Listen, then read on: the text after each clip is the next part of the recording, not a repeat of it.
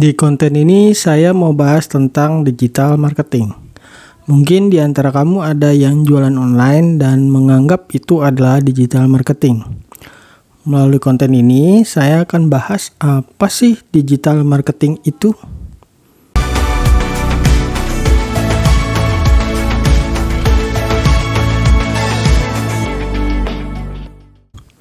Kali ini saya akan membahas tentang digital marketing digital marketing sudah banyak berkembang.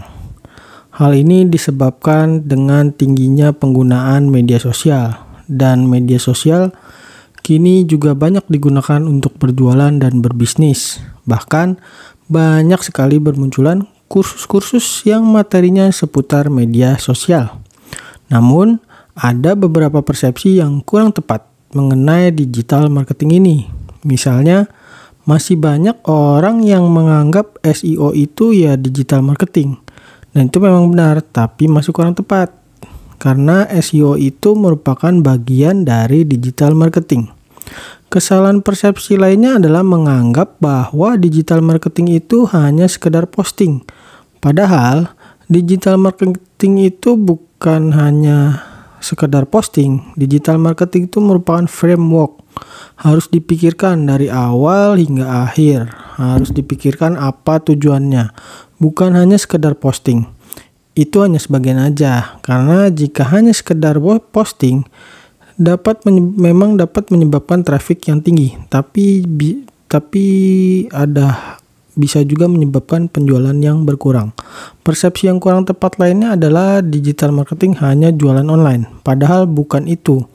Digital marketing itu lebih dari itu, tidak hanya jualan. Kamu juga harus mengelola list yang sudah didapatkan, sehingga membuat konsumen kamu membeli lagi dan bahkan merekomendasikan produk kamu kepada orang lain.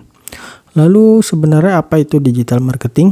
Berdasarkan Wikipedia, digital marketing merupakan suatu kegiatan pemasaran atau promosi sebuah merek atau produk menggunakan media digital atau internet dengan tujuan untuk menarik konsumen atau calon konsumen secara cepat. Sebenarnya definisi ini masih kurang tepat karena jika berdasarkan definisi tersebut, digital marketing hanya sebatas mendatangkan traffic. Padahal digital marketing bukan hanya sekedar hal tersebut. Digital marketing tidak berbeda dengan konsep pemasaran pada umumnya, sehingga bukan cuma promosi aja. Hanya saja yang membedakan antara konsep pemasaran konvensional dengan digital marketing ada pada kata digital. Jadi pemasaran digital dapat dikatakan sebagai kegiatan pemasaran yang dilakukan dalam ranah digital. Sebenarnya ada karakteristik tertentu dari digital marketing, yaitu yang pertama, digital marketing itu merupakan kebutuhan.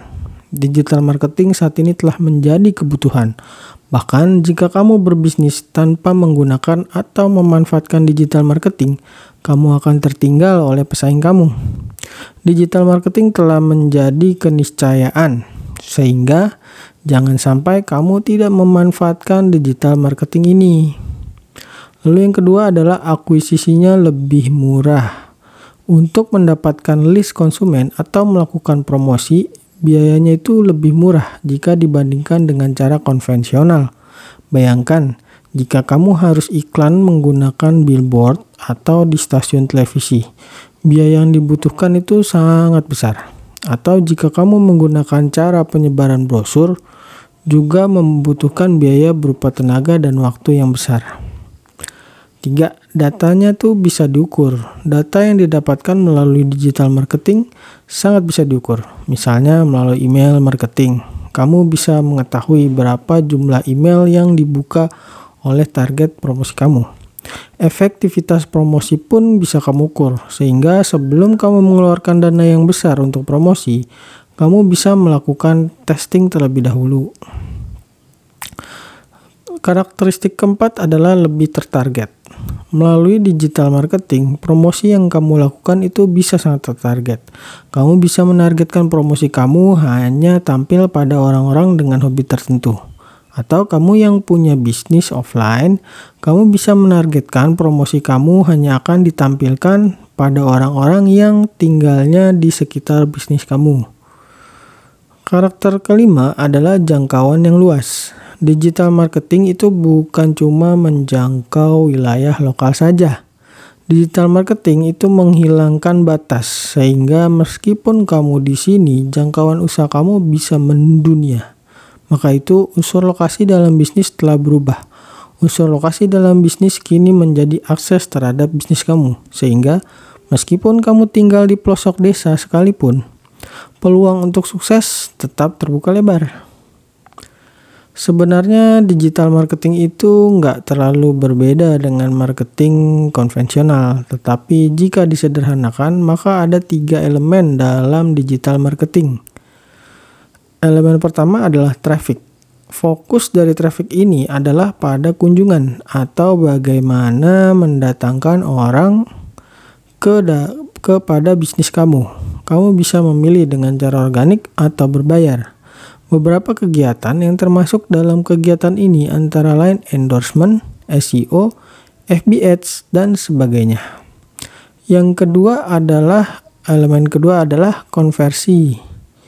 Elemen ini terkait dengan bagaimana menciptakan penjualan. Tentu saja tujuannya adalah closing dan beberapa hal yang terkait dengan elemen ini misalnya copywriting, NLP, dan sebagainya.